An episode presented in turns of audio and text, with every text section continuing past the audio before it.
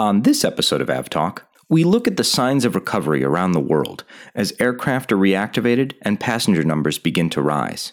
And we chat with Gabriel Leigh about how airlines and storage professionals safely store and reactivate aircraft.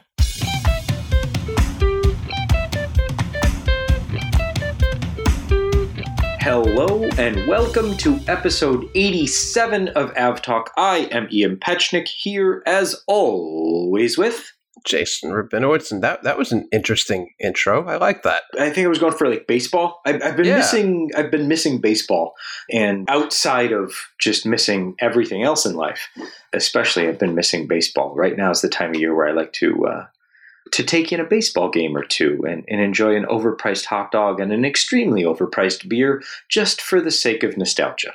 Yeah, well, the way things are going this week, there will either be or not be, but probably not maybe, a baseball season. So that's good. Yes, that that sounds nearly as confusing as what's happening in the aviation industry. So I like to think that things are the same all over the place. Yeah, everyone has no idea what they're doing. not to be confused with normally everyone having no idea what they're doing. At least usually a, people a have a, a semblance kind. of an idea of what they should be doing, whether or not they actually are doing it or not. Now it's just nobody knows what they're even supposed to do. So, yeah. Yep, that that. What are we even up. doing here? I have no idea. How are you doing, sir? I'm fine. The weather's nice can't really go outside or do much, but the weather's nice, so that's good. It's fun to enjoy the the nice weather from the inside, I guess. Yeah, I see the occasional airplane out my window. That's as close as I've gotten to one in about a hundred days now, so that's also nice. Yeah, I, I, think we're all almost all of us are over that that hundred day mark, and it's, it's certainly withdrawal symptoms are setting in. Very much so. I think it was March 9th was my last flight, so it's it's it's been well over three months now. Yeah, we'll we'll get back eventually. I'm in a hurry to get back, but I'm not in a rush. If that makes any sense. I you know uh, I, well, you also have like a family and, and, children and stuff, so traveling for you is a little different than it is for me. Well, but even so, I mean, like I really want to do it again, but I also don't want to do it again until I feel safe. And right now, seeing evidence of of people out and about in airports and on flights who are not, in my mind, taking proper precautions has been a little unsettling. And so I, I think I'm going to be, you know, staying away for the foreseeable future.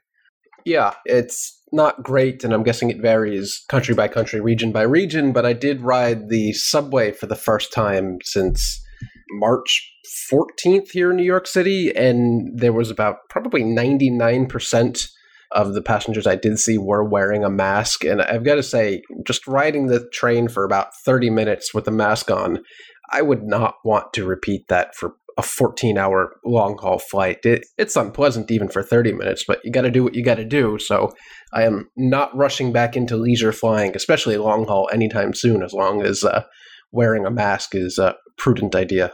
Yeah, it, I guess the the whole mask thing to me seems like such an easy thing to do, and I haven't understood why. It, it's sure it's uncomfortable, but I, I don't get why there are so many people vehemently against it when it it's literally so easy it is quite literally the bare minimum least you can do. Yeah, it's the if least you're, you if you're do. listening to this and you have, for whatever reason, decided to go out and about without a mask, please stop doing that.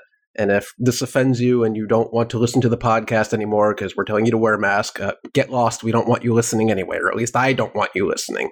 But please just wear a mask if you're going anywhere near an airplane or public transportation. Yeah, it, it's good to be considerate of others, and and there are a number of illustrations that use some excellent tongue in cheek humor. I'm using examples to provide the way in which masks do help certainly encourage people to wear them, especially if you are flying. If you have flown long haul, especially with a mask, we would love to hear from you. Podcast yeah, at fr24.com. Like? I would love to hear your experience. Especially if you've flown, you know, for any length of time, you know, internationally, especially. What was it like? What things happened at immigration checkpoints and health checkpoints and things like that? We would love to hear from you. If you're willing to come on the show and talk about it, even better, let us know that if you write in, just so that we can give listeners an idea of, of what it's been like and some of the things that airlines are doing to uh, to hopefully to keep their folks safe. Let's stick with COVID and some of the news around that. And I think that that we can stick with mask wearing. Jason, I'm going to go out of order here for a moment. I apologize. Uh, we can do that. That's an option. We, we, can. So let's talk about the news that kind kind of came out this week, where some of the, the larger US airlines got together and said, we're going to, if, if you're not wearing a mask, we are going to take it upon ourselves to say that we uh, reserve the right to not allow you on our aircraft anymore. Yeah, so the most airlines, pretty much globally at this point, ha- have recommended or required wearing masks on board, but they have really not enforced it for the most part we've seen we've all seen pictures of people in the airport terminals that are not wearing masks or are on board without masks simply as we discussed before because they are either ignorant or selfish in that they do not want to wear a mask. But airlines at least in the US the, the three majors American United and Delta are putting some teeth into their policy that if you do not comply with this regulation they will possibly after an investigation use their powers under the contract of carriage and ban you for at, for some duration from future flights, which is really the most they can do without making uh, what would you call it a, a federal case of it? Because it is a federal law that you have to comply with flight crews on board and if they tell you to put a mask on and you don't you are disobeying an order from a flight crew and that does have federal implications to it. But they for the most part airlines have told flight attendants not to be confrontational though some airlines in the US, I think it is Southwest has actually diverted flights due to passenger or a single passenger not wearing a mask. I may not have my facts 100% on that one, but I, I think I heard that. So it's good to see airlines really putting some teeth into this, and hopefully they'll set a precedent pretty soon. Yeah, it'll, it'll be interesting to see whether or not they actually ban anyone because all of the guidance that I've seen beyond you know, kind of explaining to the the flight crews what to do in the event of passengers not wearing a mask. It's basically said this should not be escalated. De-escalate the, the situation as much as possible. Don't even tell the passenger that you're making a note that they're refusing to wear a mask and, and continuing to do so. We'll deal with this after the flight. So it'll be interesting to see. I think one of the things that'll be really interesting to see is if other passengers get involved you know, and what happens there. Hopefully, nothing bad. And it would be great if other passengers getting involved and being like, hey, can you just put on a mask? That would be great. And people listened. Wouldn't it be so nice if that happened? Where, yeah, where someone just be. said, There's... please, and then they said, okay an interesting parallel to bring up the uh, the subway here again in New York City. The MTA actually did recommend to passengers that if you see someone riding but not wearing a mask, to take a picture and publicly shame them. I, for one, do not recommend that because any New Yorker knows you do not make eye contact or do anything confrontational like that in the subway. Otherwise, you may find yourself in front of a train where you don't want to be. But doing it on board an aircraft is, is interesting because you're probably not dealing with the too many emotionally disturbed people like you might be in the subway. But I'd be very interested to see if, you know, a, a group of passengers band together and start yelling at someone who's not compliant. Yeah, it'll happen at some point because, of course, it will. But and it will be live streamed on Twitter. Oh, the beauty of uh, the beauty of uh, in-flight Wi-Fi. Yeah, we'll see it in real time. So let's take a step back and look at the industry a little bit wider. The first place that COVID really impacted air traffic was in China. Uh, the third week in January in, into the first week, third third week in January, falling into into February, where things kind of bottomed out and then and then started to rise in March. So the traffic numbers are in uh, for the big three Chinese airlines Air China, China Southern Airlines, and China Eastern Airlines. We talked about this a little bit in the last episode where we talked about the number of flights, but now we're looking at the actual passenger numbers. And so the numbers. So China Southern Airlines carried nearly 12 million passengers in January.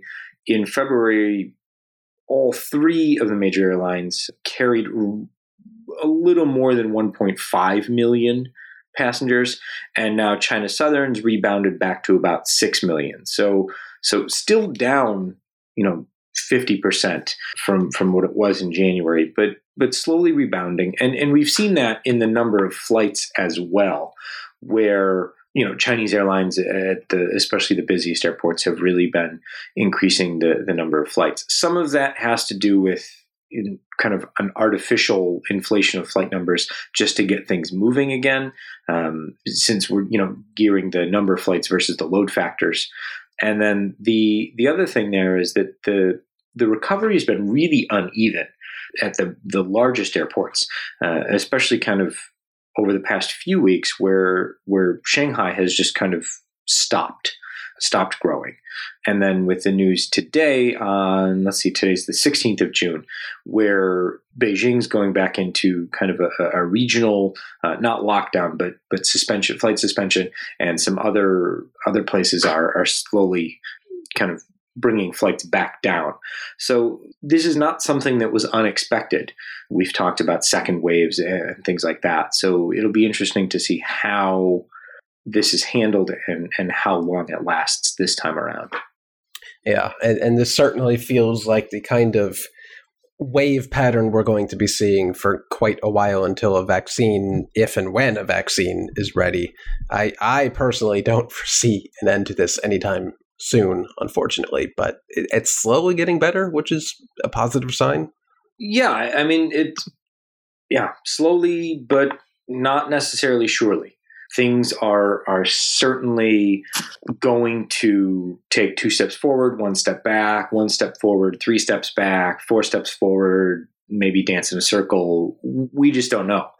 So to to keep up with what's happening and and how it's happening I, I think is going to be almost as important as seeing that things are getting back to normal because not everything's going to come back the same uh, and certainly some things won't come back at all as we've already started to see with with some of the the airline bankruptcy reorganizations uh, reorganizations and then some just n- not flying again those are the the good numbers, but certainly cautious optimism as as we move forward, which is I, th- I think become our default position maybe?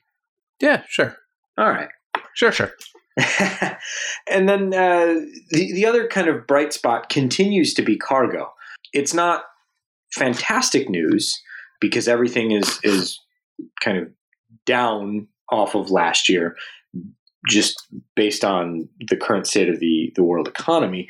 But things are proceeding apace as far as the, the demand for dedicated cargo. Additional airlines have converted their some of their passenger aircraft to dedicated cargo aircraft. The dedicated cargo flights are continuing. The airlines have been operating. And then some of the passenger flights that have restarted are being operated by aircraft that are more well suited to cargo rather than the actual passenger demand for those routes. So it, it's hanging in there. But we'll see how that goes into late summer and into the fall. We'll definitely have to keep an eye on airlines that have converted aircraft from passenger to freight operation to see when, if any of those, will be converted back from cargo to passenger configuration. I don't believe any of that has happened, but it's got to happen eventually, right? Well, I mean, one would think that they would have to bring them back to to passenger configuration, especially the ones where they've converted. I mean, I'm thinking like Air Canada, where they've converted their high density aircraft, high density triple sevens to to cargo aircraft, uh, dedicated cargo aircraft, and, and things like that. So one would think that when the demand returns, they'll really want to, you know, to take advantage of those dense seating configurations. Not that any of the passengers want to take advantage of those, but I'm sure the airline will. Speaking of kind of getting back into the swing of things, like I said, today's the 16th of June. Yesterday was the 15th of June, and EasyJet flew its first flight since March. Welcome so that back. was uh, that was great news to see. Let's see who else is back. Brussels Airline is back, and some other European airlines have started to remove their aircraft uh, from storage. Uh, Swiss is pulling some of their s- smaller aircraft out of storage this week. Some of the uh, the Asian carriers, Jason, I think you mentioned Vietnam Airlines is, is working on doing that. So there, there are airlines that are bringing things out, and then the U.S. major carriers have started to pull some of their aircraft out. I know Delta was pulling things out of uh, Marana and, and Victorville and places like that, and Americans getting ready to to pull theirs out as well. Yeah, American is, has been quite a bit bullish when compared to Delta and United, and has pulled quite a number of aircraft out of storage 12 A320s, uh, which I believe were all grounded at some point, 34 737s, 10 777s, and 8 787s. We don't know which variant of the 777s or 787s, but either way, that's 18 wide bodies coming back online in July for this summer. Yeah, it's, it's quite the change from, frankly, from this month or, or the beginning of this month. So hopefully that pays off for them. Yeah, like you said, uh, American's been quite a bit more bullish than than United, especially than United. But but Delta's started to to pull some things out. Delta or, or United seems to be acting very conservatively overall as to the recovery. So, so yeah, we're going to have to keep a very close eye on this over, I guess, the the months and years to come because one of these airlines is taking the right approach and one of them is taking the wrong approach, and we we just don't know yet. On episode 187 of the podcast, we will do a retrospective to see who was right and who was wrong. There is literally no way to know right now. Exactly. So it, it is super interesting to see these three airlines, which usually follow each other so very closely, one airline does something, the other two follow. To see them take such divergent paths to the resumption of service is kind of unprecedented uh, and modern, I guess, in post bankruptcy US mainline carriers. We just don't usually see things like that. Yeah, I can't remember the last time that all three went such a separate way there have been some different approaches. I, I can think of things like how they manage their their loyalty programs or or certain things where you know Delta kind of went out uh, into left field a bit with their their fuel their refinery purchase and things like that. But yeah th- this I mean very distinct paths for their businesses moving forward. And, and like you said we'll, we'll see who is right in, in the long term maybe everyone's right and they're just taking different paths to all eventually get to the same place. Let, us hope that is the outcome. For sure. Let, let, let us hope that is the outcome. Uh, it'll be interesting to see what corrections need to be taken and by whom to get there. But while we're talking about storing aircraft and bringing some aircraft out of storage, we sent a, a colleague to talk to airlines and some of the uh, storage professionals who, who store and maintain aircraft for a living about what that uh, entails and and what kind of really goes into uh, storing an aircraft and and uh, Gabriel Leigh will join us after the break, and we'll talk about what he found out talking with them, including uh, how many shoe boxes you need, and we'll we'll figure out what that means after the break. So stay with us.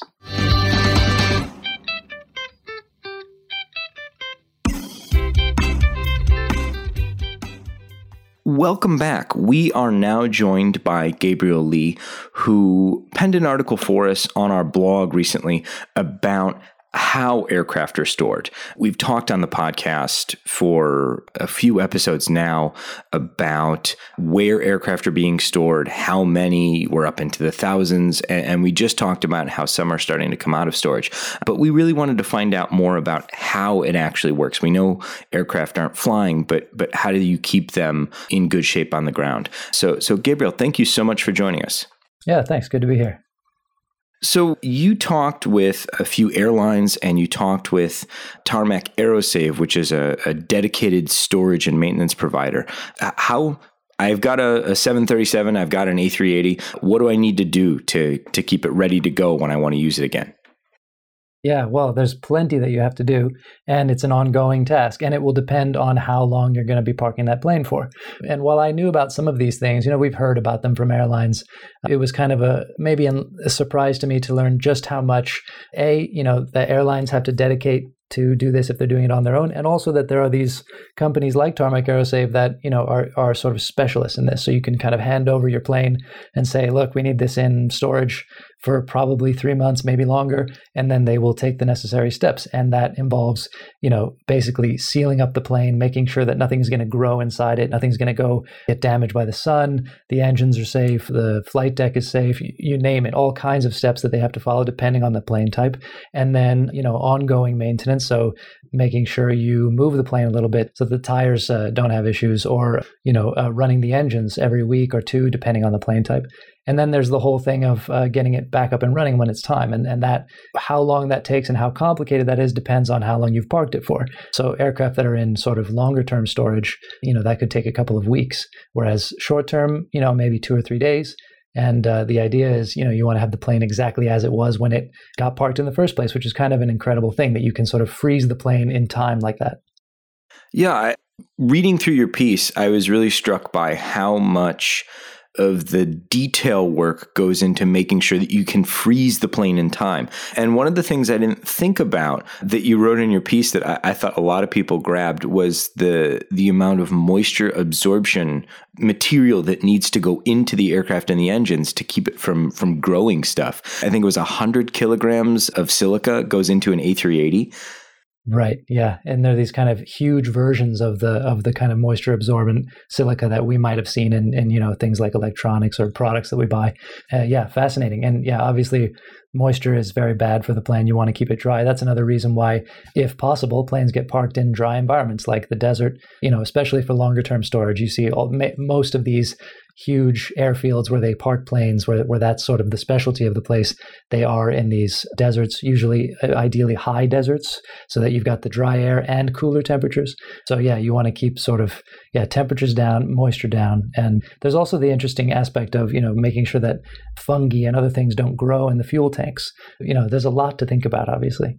Yeah, I mean, the one thing that kind of sticks out in my mind is all of the work that has to go into this in, in somewhat of a very particular order. Because obviously you you can't seal up the aircraft and then you know take care of the cabin.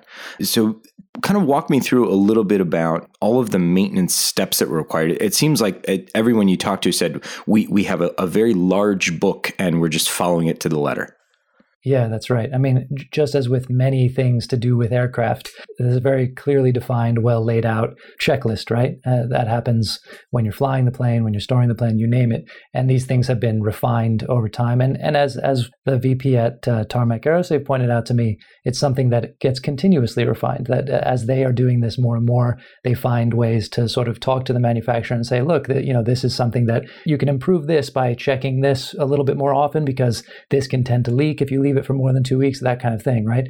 So that's another cool thing that this is sort of, you know, constantly evolving. We're constantly understanding and, you know, more and more, and especially now because there are so many planes parked and so many have had to be parked rapidly and, and they've had to find space and all that. But, you know, uh, yeah, clearly there's this, there's this well-defined set of steps. And, you know, one of the first things you need to do is take the aircraft cabin and just completely go through the whole thing, clean it, make sure it's disinfected, make sure you have those anti moisture elements in there, and basically kind of seal that up. And then you're talking about flight deck as well, same thing, shutting down certain systems, you know, making sure it's it's light tight. You don't want any light getting in, any sun getting in, and especially in the flight deck, but also the cabin. And then once you've sort of sealed down, hermetically sealed the interior to sort of preserve that in time. Then you move on to the exterior where you have, you know, any kind of opening, whether it's the APU in the back or even little sensors where insects or birds might choose to spend their time, make a nest, who knows what. And this can be a problem. You know, there are places that are known for this being a problem, such as Australia. We talked with Qantas and, and didn't get into a whole lot of detail on this aspect, but it's known that in Australia there are lots of crazy things that like to make nests and, and fill up sensors and that can be a really expensive thing to to try and fix. So you know it's it's about that then. You you then basically seal up the plane on the outside including the engines. And there are lots of specific steps in between all of this, but but it's basically that getting the interior kind of locked down and then and then getting any sort of anything that's open on the exterior also, you know, so that nothing can get into it. One of the things that, that you didn't necessarily touch on in your piece, but I wanted to know if you had any conversations with the airlines about this. Was there any logic to how they actually parked the aircraft? Not not uh, the, in the order in which they were parked. Was it we're going to park it so that we can get these out first because we think we'll need these first, or was it basically just in the order of storage? Yeah, we didn't get too much into that in terms of detail. Uh, they didn't really want to talk about specifically. Okay, this you know th- these 10 A320s, we wanted to park them in the shorter term storage because they're newer and we thought they might come back sooner. But that tends to be the case, right? The, the airlines, as they're bringing planes back, they're looking to bring back generally the newest ones that need the least heavy maintenance checks and that are the most fuel efficient. In some cases, it's about size. So, you know, you're, you're talking, we, we mentioned in the piece how A380s are parked all over the place. And, you know, in some cases, we're not sure if they're ever going to come back, depending on, on demand, because this is a big plane to fill now with the reduced passenger demand. So I think in general, it seems that the ones that are going to need more maintenance, you know, that are awaiting a big check or that are older and that, you know, might have been retired in two years, but they're thinking, well, it, this might mean that the, the retirement gets advanced to now, but, you know, kind of staving off that decision by a few months as they see how demand picks up again those are the ones that are getting put into longer term storage. And then you know the newer the right sized aircraft for a given airline tends to be the smaller ones you know the 787s the uh, things like that the, the, those are getting put in the shorter term storage so that you know they're expecting hoping expecting to be able to bring them back in the next month or two or three. So that's about it did you talk at all about or any insight into moving aircraft the other direction? So from short-term storage to well, we're we're not going to bring this one back. It, it's going to live here now, and the changes that need to be taken there. Right. Yeah. Actually, we didn't have time really to get too much into that detail, but that would be interesting to know more about because obviously it's a different set of things that has to happen. The air, the aircraft gets you know much more extensively deactivated and and and sealed up. You know, the, so there's things that need to happen, but we didn't really talk in depth about that switch. And I guess that's partly because it hasn't had to happen too much so far. I think, you know, right now we're at the point where maybe some airlines are saying, okay, well these these 50 planes that we parked back in March, I guess it's time to pull the trigger on the longer term storage because we don't see demand picking up until 2022, for example. In general, that sort of that short-term parking is good for up to about 3 months. So yeah, it's a good question. We didn't really we didn't really look into it too much, but it might be a, a worthy subject for a future thing.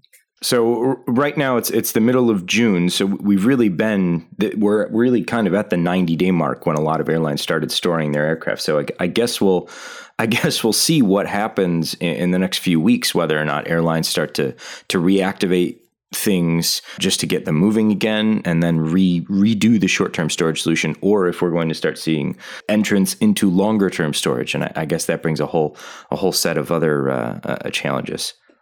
Yeah, I mean, and it is interesting that now we are we are hearing about airlines saying, okay, you know, in, in June and July we're going to bring back seventy planes.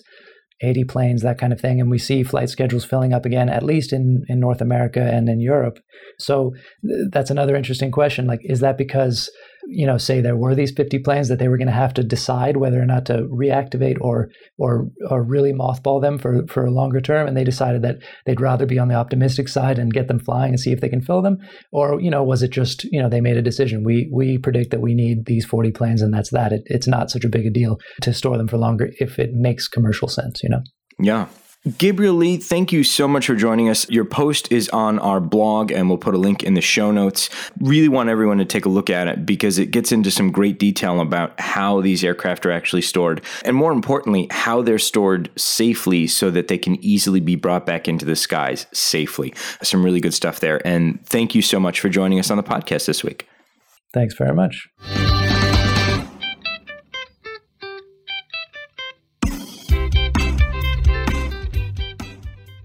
Welcome back. I thought we could get into some of the things that have happened over the past week now outside of uh, of COVID and, things like that. The first was a Vietjet uh, A321 went for a walk in the mud.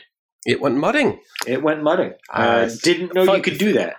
Yeah, fun incidents like this where, where no one really gets hurt is, brings me back to the pre-coronavirus days. So much fun. and we could look at these things that would happen from time to time, laugh, and say, "Ha ha ha, that's unfortunate, but everyone's fine." But everyone's fine. the The most notable thing about the Vietjet incident last week was not the actual Vietjet incident. It was the EVA A330 behind it that held for five hours. Yeah, why did they do that? Did we ever find out why they didn't just divert literally anywhere else? So we never found out, and, and I hope somebody can can tell us. But one of the things that I was thinking about was given all of the COVID restrictions about where you can land and and how you can can do things, maybe it was either hold or return to origin. And if you return to origin, what do you do with all of those people? I mean, given all of the restrictions on who can enter, what testing needs to be done, declarations, and, and things like that, like everyone was all ready to go. So I, I, guess maybe they decided that the easiest thing to do would be to just keep them in the air and and well, land that, when that you can. Is a good point, and admittedly, I'm just looking at the fight playback for the first time right now, but they did cross into Cambodian airspace for a while and dropped all the way down to 10,000 feet and circled and then turned around and went back to Vietnam. It, it's possible that maybe they tried landing in Cambodia and the local authorities there would not let them, so they had to turn back to uh, back to Vietnam. That's a very likely scenario. Yeah, I don't know, but it seems to me that that some of the restrictions may have may have played a played a role. Side note, did there and we'll put this in the show notes as well. There was a great blog post by the Ops Group, and we've had Ops Group founder Mark Zee on, on the program before to talk about how NOTAMs make no sense. But they did a, a great rundown of all of the current restrictions for alternate airports when you're flying across the Atlantic and it's something that you know unless you really work in the industry you don't really think about all that often. But when you when you file a flight plan oftentimes you're filing your main flight plan. I want to fly from a to b and, and here are the waypoints and route i want to take. And then i'm also going to file alternate airfields in case the my intended destination is unavailable for for whatever reason. And because of COVID, all of these all of these airports now have very specific landing restrictions. You know, you can't use it as an alternate. You can use it as an alternate, but you have to call before you you know listed as your alternate or you have to call before you're going to land. It's only open for certain hours. Only the captain can get out of the plane if you do land. So all sorts of really interesting stuff and so we'll, we'll link to that in the show notes. Uh, a really interesting article if, if, you're into the you know real nuts and bolts of aviation. I, I thought it was pretty fascinating. Cool. Up next we have a new airline because when you think great ideas at the present moment you think new airlines. Right? What could go wrong? What could go wrong? Yeah. So, a Swiss startup, Flybair, not to be confused with Fly Chair or, or just Chair Airlines, which is another Swiss airline. Flybair is aiming to start in July and will operate two routes. They had wanted to launch earlier, but you know things got in the way. So I, Fly Air is next. Air Airlines. I don't know. I, I, air, I got air, nothing. Air Air. I mean, it, or Dare Dare Airlines. Yeah, Dare, Dairy Airlines. I, mean, I don't know. Let's be honest. It is never a particularly good time to start up an airline. This is a particularly bad time to start up an airline. I yeah. There's been some bad instances recently. Uh, Starlux out of Taiwan very recently started up right in, in the beginning of of uh, COVID spinning up in Asia. I think Thai Vietjet, I love that name, Thai Vietjet, was, was start was supposed to start up in the second quarter as well. So it, it's not unique to Flybair, but this is uh, I, I like the name. Well, you've got Chair Bear. I don't know what's coming next, but in, in any case, we'll uh, we'll see what happens with them. A couple of uh, E190s that they've got. What else is happening? Ooh, we have a 737 MAX update. Is it a good one? Depends on who you ask, I guess. But it, it could be good for the 737 time. MAX program. Yeah, it's been a very long time since we've had any positive MAX news. Our esteemed colleague Jon Ostrower over the Air Current is reporting that the certification flight for the 737 MAX is likely to take place by the end of June. Stop me if you've heard this before. Exactly. But it's John reporting it, so I believe that his sources believe it. Yes, that exactly right. I believe that the people he is talking to believe it is coming, but we have heard this since January that it, it's any day, any week now, and here we are, well into uh, the year. We're almost right. we are mid year here, and there has not been a certification flight. So fingers crossed, we'll see. But at this point, the maxes of the least of the concerns airlines who have purchased the max have. Yeah, so so that that's likely to happen in the next couple of weeks, we believe, and then the other part of John's piece I thought was really the more interesting piece is that the European regulators pushed for and and Boeing agreed to add additional safety mechanisms after the recertification of the aircraft. So they're going to recertify the aircraft with the, the changes to the software and, and the hardware that they've already made. And then they'll continue making changes to add the synthetic airspeed onto the MAX, which, if they had added it in the first place, would have required simulator training for the 737 MAX, which is what the whole certification endeavor in the initial stages sought to avoid, but is now going to happen anyway because simulator training is going to be required once the aircraft is recertified. Yeah, along with every other pilot in the world who needs to be put in the simulator to be recertified. So that will be taking some time. Yeah, and, well, uh, at least we'll, we'll, see where it pretty goes. much every airline in the world has had a, uh, a, course in crisis communications at this point with COVID. So uh, when, when they have to explain the the Max coming back into service, they'll have some practice on how to effectively communicate to passengers who are worried. I, I certainly hope so. A bit of good news in your neck of the woods. The, the so explain this to me. What opened at LaGuardia? Because it's called something, and I would like clarification on why it is called this. Officially, it is known as the Arrivals and Departures Hall, but unofficially, this is it is not labeled as such. It is called the Head House, which is as just as it is called the the part of the terminal you go into to check in, go through security, to reclaim your bags, to find your way to public transportation or taxis or whatever. I, I don't know what why it's called the head house. I guess because it's at the, the head of the, the building that everyone goes uh, through it in and out. You can't get into the terminal or out of it without going through there.